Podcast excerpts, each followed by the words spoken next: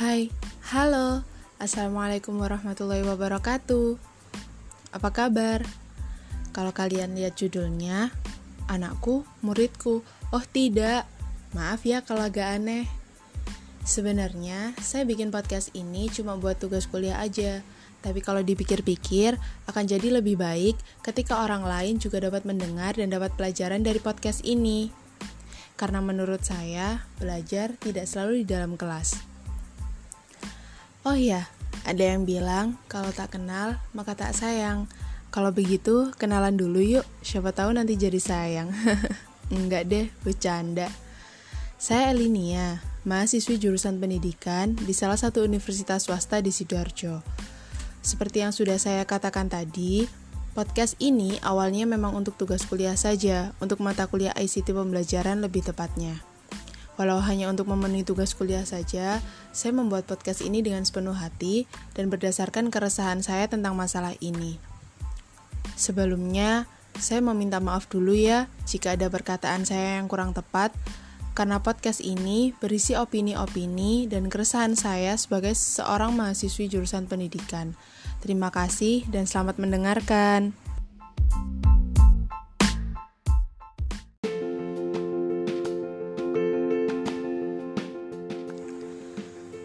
Semua tahu kalau sekarang dunia sedang tidak baik-baik saja.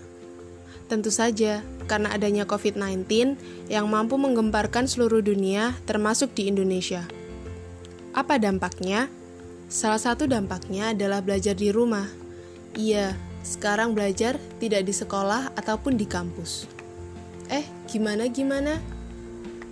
Iya, karena adanya COVID-19, masyarakat dianjurkan melakukan physical distancing dan tetap di rumah jika tidak ada keperluan. Karena itu, pemerintah mengeluarkan kebijakan untuk menggantikan proses pembelajaran yang semula di sekolah menjadi di rumah dengan jangka waktu yang cukup lama. Lalu, apa hubungannya dengan judul? Jadi gini, ketika seorang anak belajar di rumah, otomatis yang menggantikan peran guru di sekolah adalah orang tuanya.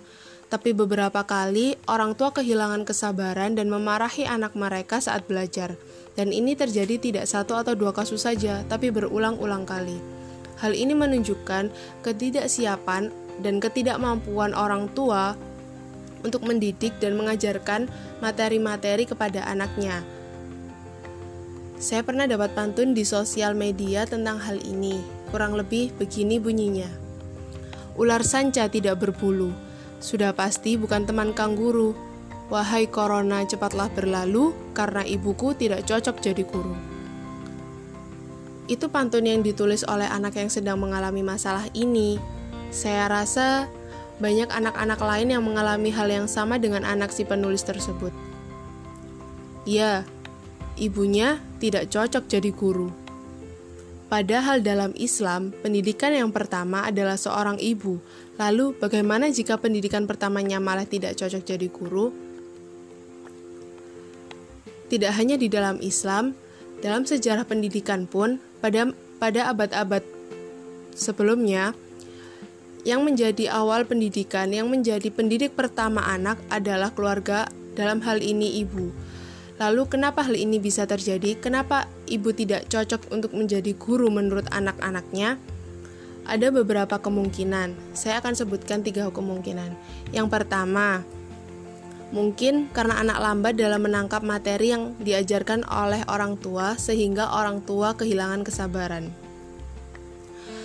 Menurut saya, sekalipun seorang anak lambat dalam memahami materi, bukan berarti orang tua dapat memarahi anak tersebut, karena ditakutkan akan menimbulkan rasa trauma dan ketakutan untuk belajar. Misalnya, bisa saja seorang anak berpikiran jika ia akan dimarahi jika belajar, maka ia memilih tidak belajar agar tidak dimarahi. Hal ini akan sangat merugikan anak itu sendiri, kan? Lalu, yang kedua, sibuknya orang tua. Kesibukan orang tua membuat orang tua memasrahkan pendidikan anak-anak mereka kepada guru di sekolah tanpa ada pengawasan lagi di rumah. Hal ini menjadi bentuk pelemparan tanggung jawab dari orang tua kepada guru.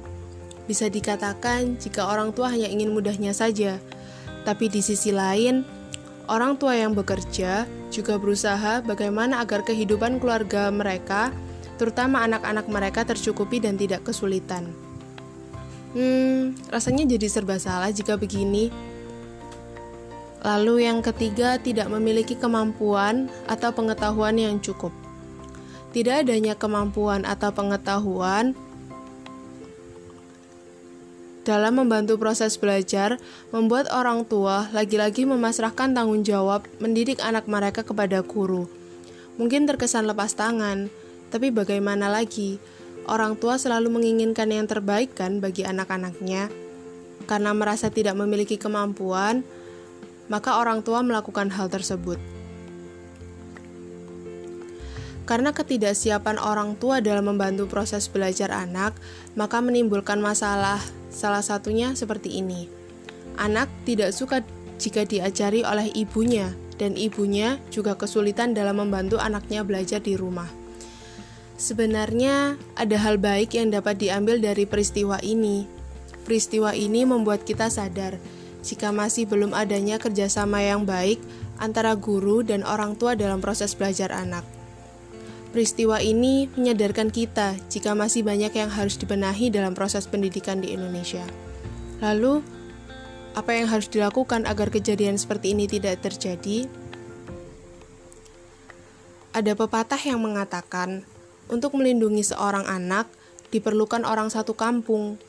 Dari pepatah ini, kita bisa belajar jika mendidik seorang anak bukanlah hal yang mudah. Dibutuhkan peran masyarakat, dalam hal ini guru, keluarga, dan tentu saja orang tua. Kini pertanyaannya, bagaimana jika orang tuanya sibuk? Apa yang bisa dilakukan? Tentu saja, orang tua tetap harus memperhatikan anak-anak mereka, mulai dari kesehatan, pendidikan, sosial, dan lain sebagainya. Prioritas utama seorang ibu adalah keluarga dan anak. Dalam hal ini, tentu saja mengenai pendidikan anak mereka. Sekalipun harus bekerja atau memiliki kesibukan, orang tua diharapkan paham mengenai pendidikan seorang anak, bagaimana gaya belajar anak mereka, dan bagaimana cara membantu anak mereka belajar sekalipun itu di rumah. Lalu, bagaimana dengan anak yang lamban dalam memahami materi? Kemampuan seorang anak dalam memahami Kemampuan seorang anak dalam memahami materi memang berbeda-beda, tidak dapat disamakan sekalipun itu saudara kandung. Anak seperti ini bukan berarti bisa dijadikan bahan, bahan pelampiasan emosi orang tuanya karena kehilangan kesabaran. Kesalahan penggunaan metode dapat menjadi pengaruh anak lambat dalam menerima materi yang diajarkan. Jika memang hal ini yang terjadi, maka orang tua diharapkan mencari tahu bagaimana gaya belajar anak-anak mereka agar lebih mudah dalam memahami sebuah materi.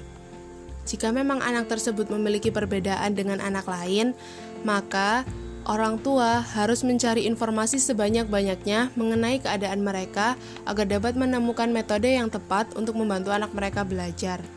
Contohnya, seperti kasus Azka, anak dari Corbuzier yang menderita disleksia.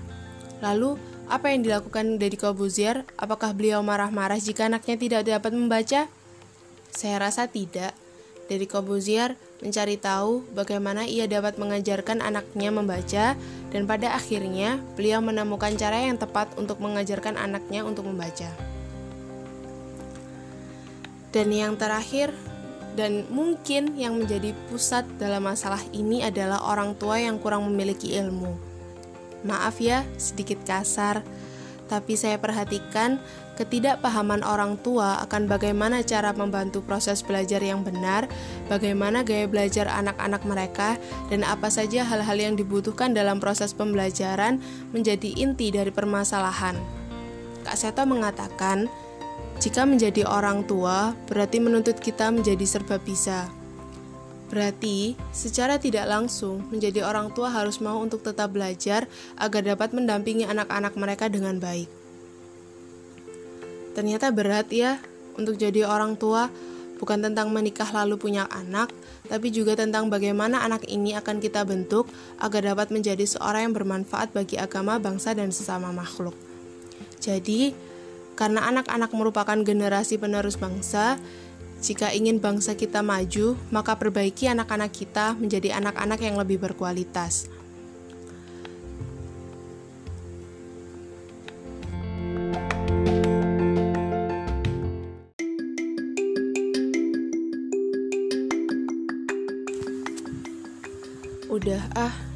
Capek ngomong sendiri mulu dari tadi.